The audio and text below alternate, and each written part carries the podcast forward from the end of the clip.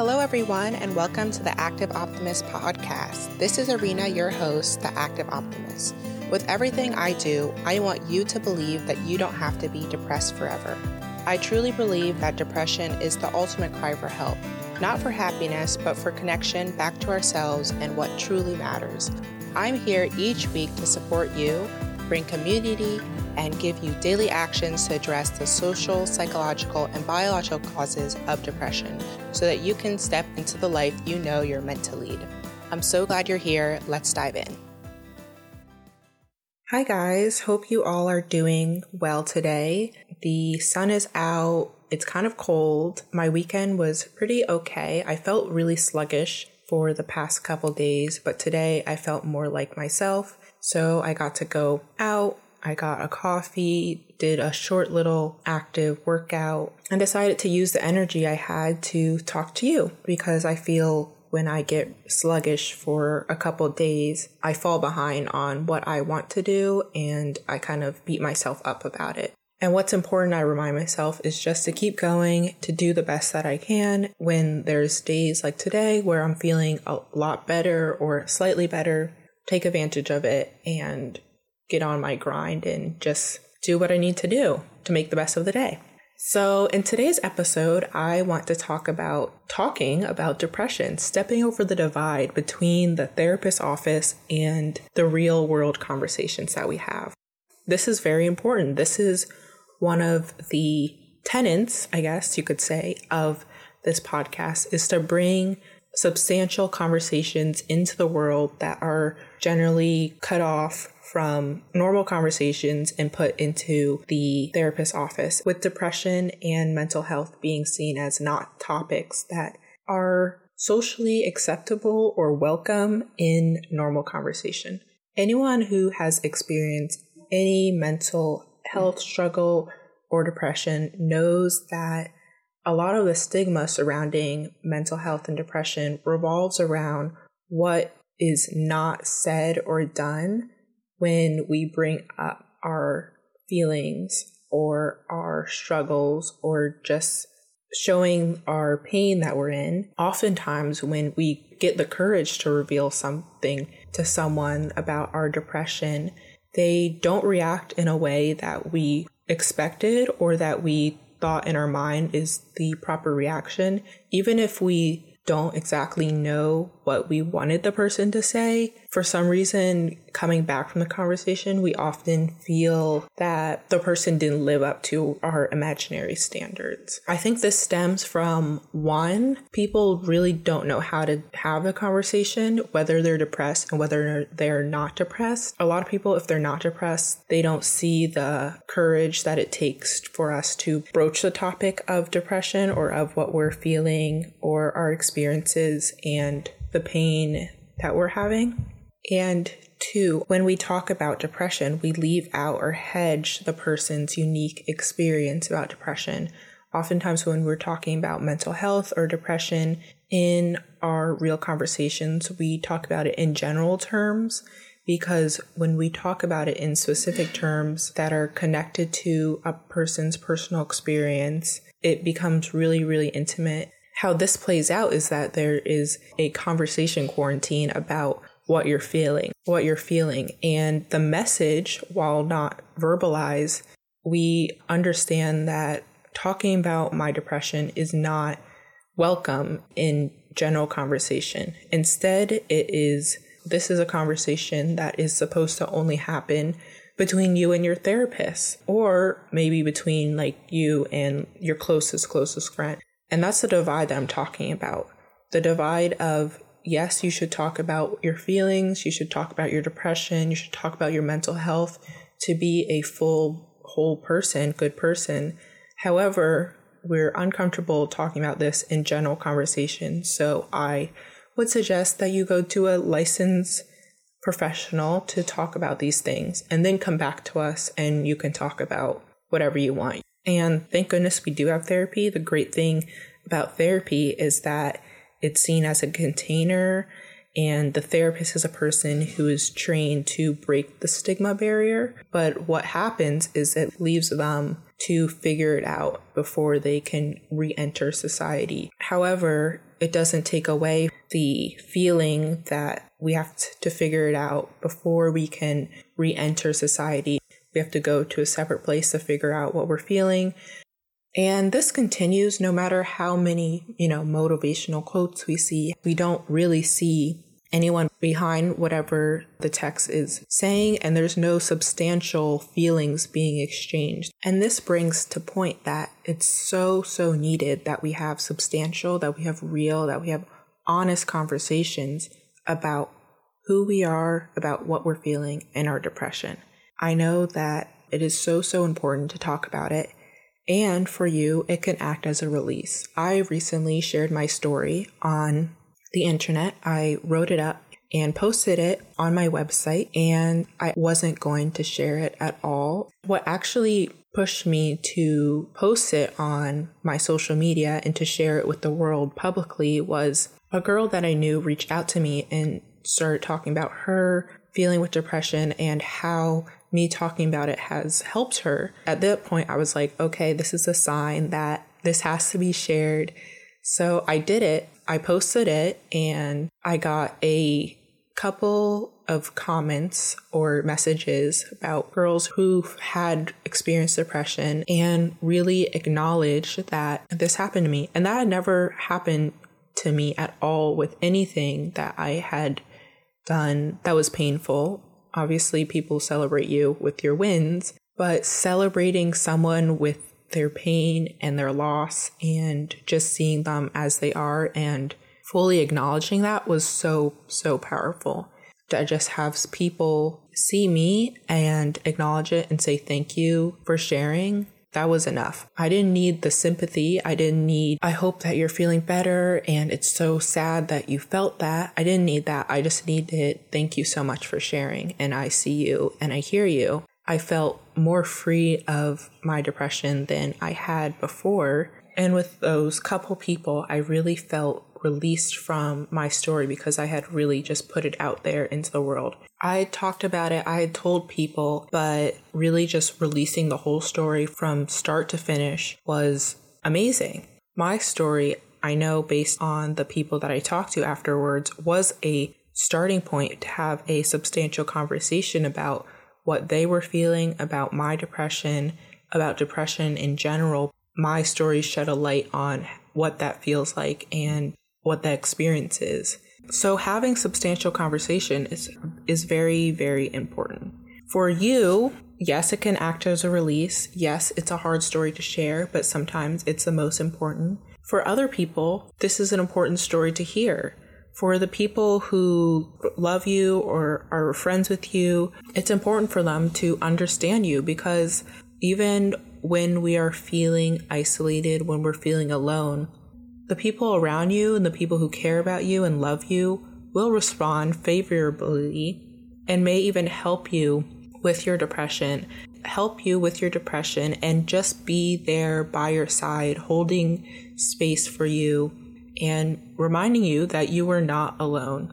Have that thought in your head, like maybe, just maybe, there is one person in your life that you can share this with. And it doesn't have to be today, and it doesn't have to be tomorrow, but just look out for that person and ask yourself, who do I trust the most? Who in my life has that capacity to hold this for me? Who is it? So let's break this down. So we have actual steps to talk about depression in a substantial way in our real lives, in our homes, in our work, and in all our relationships. First, I just want to say that it's okay to ask people, are you feeling depressed? And don't get attached to the answer. If the person just brushes you off and says good, if the person doesn't respond favorably, don't get attached to the answer. Just be there, and if they tell you a little bit about what they're actually feeling, just be there for them. Don't try to go off and tell them how they can fix themselves. Just be there with them. This depression, especially if it's long term, often comes with the fear of abandonment. The people who you love will leave because there's only so much a person can take. There's only so much of this depression that they can take. And this really stems from the feeling of I'm just not worth it. I'm not worth them sticking around. I'm not worth them seeing me in this state, in this sorry state that I feel, and not performing and not doing the tasks that they expect me to do. If someone does respond in a meaningful, in an open, in a trustworthy manner, just be there with them. If they're sharing that they feel slightly down or they slightly depressed, or if you are the receiver, remember that oftentimes depression comes with a fear of abandonment, because we have all these feelings of this person, my friends, that they'll leave me because there's only so much a person can take. And all these feelings come down to worth. Am I worth it or am I not worth it? Am I worth, you know, their love? Am I worth their time, their patience, etc.? And if you're the receiver of the person's story, of the person's feelings, just remember that this could be, even if it may seem on the outside as not a big deal, it could be a big deal. You could be the first person that they're telling. And if you are the giver, if you're telling the story, remember that the person is there for you, that they love you and that they empathize with you. Because oftentimes what we expect the person to react with, whether it's positive or negative, plays out in our understanding of their actual reaction. If we think someone's going to be really negative and deflective and just hate us after we bear our soul to them, then whatever they're going to say is more likely to come off as negative, or us feeling like we're wasting their time, and just a manifestation of our fears. So if you're talking to someone, see it as a positive experience. Try to remember that people naturally want to be there with you, naturally care about you. So whatever their response is, it's more you're predisposed to see their response as caring, as loving, and helpful to you and encouraging. Now, what to say. And this is big because I never knew what to say. When I was depressed, if someone did come up to me and was like, oh, Irina, I see that I feel that you have been depressed lately, I wouldn't know what to say. I would be like, no, I'm not depressed. Or, I mean, I've been feeling a little off or a little down, but depression, not really. And like, really brush it off, even if they were the most open person in the world with the most kindness and the best intentions in the world, I would still brush it off. So what to say when we're talking about this? So start with simple emotions. I know that we sometimes feel lost for words about what we're feeling because they can be so intense, or we could be so shut off from them that we don't know what to say, that we don't know what our feelings are. So just start with super, super simple ones. Overwhelm is very common, especially when we're feeling so many things that we default to being numb to all of them. So I'm feeling overwhelmed. And when you say that, it often signals to the other person, you're just feeling so much that you can't process it all. And if you're feeling that, just try to, be like, oh, I'm overwhelmed, and break it down. Being like, I'm overwhelmed. I feel scared. I feel sad, hopeless. I'm a downer, that I'm being abandoned. Just start saying them out loud. And that's more than nothing. And that's where we're starting. More than nothing, more than what is happening right now. That's all we want to do. Also, voicing the cycle that you have found yourself in can also be powerful. For example, I'm go through weeks of feeling amazing, great. I start to get my life back together. And then one day it just hits me and I get this pain and everything falls apart. And then I can't show up to school. And then I miss so many days that I have to stop classes. And I know I should be talking to my counselor about my mental health and figuring out a way around this and figuring out a way to work around this. But it's just happened so many times that even though I know what's good for me, I just don't do it.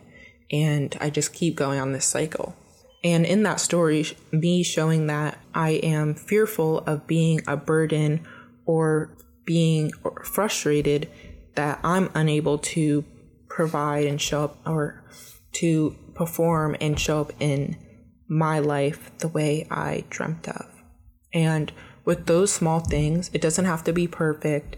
It can be so simple. It can feel like gibberish at the moment, like I don't know if this person is actually understanding what I'm saying, but it's just a practice. And the more that we do it, the more we're going to learn about how to voice what we're saying and become more connected to what we're feeling, and hopefully more understanding of ourselves, and also practice having hard conversations with people.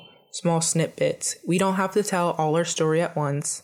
I didn't tell my whole story at once. I told my whole story pretty much 4 years after my deepest, darkest depression. And so it's a journey, and don't push yourself if you feel that you're not ready.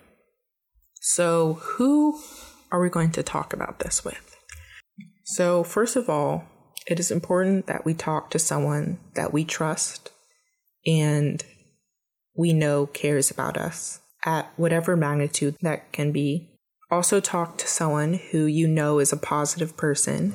You don't want the conversation to be bouncing off of each other's hopelessness and negative thoughts and rumination. You don't want to be co-spiraling downward. You need a balance of positive and negative, so you don't leave the conversation worse than how you entered it. Also, like I said, it doesn't have to be a person who is always in your life right now. Sometimes it's easier to talk about sensitive and intimate topics with someone who isn't as involved in our lives. This I often use because I feel less judged, because I'm not as attached to what they may think of me, because they're not part of my daily life. They're just someone that I know is a good person who I trust. And generally someone who has the capacity, or I know who has the capacity, to understand and to hold space for me. So hopefully that helps you guys out. And just remember that this is not a one-time conversation. This is a conversation that needs to be continued to actually do the work for us. For me, I shared snippets of my story, just something of this is what I was feeling, this is what I am feeling. And that eventually, years down the line, accumulated to me writing down my story and sharing it on the internet. And it's still a work in progress, and I'm still not fully comfortable actually vocalizing my whole story.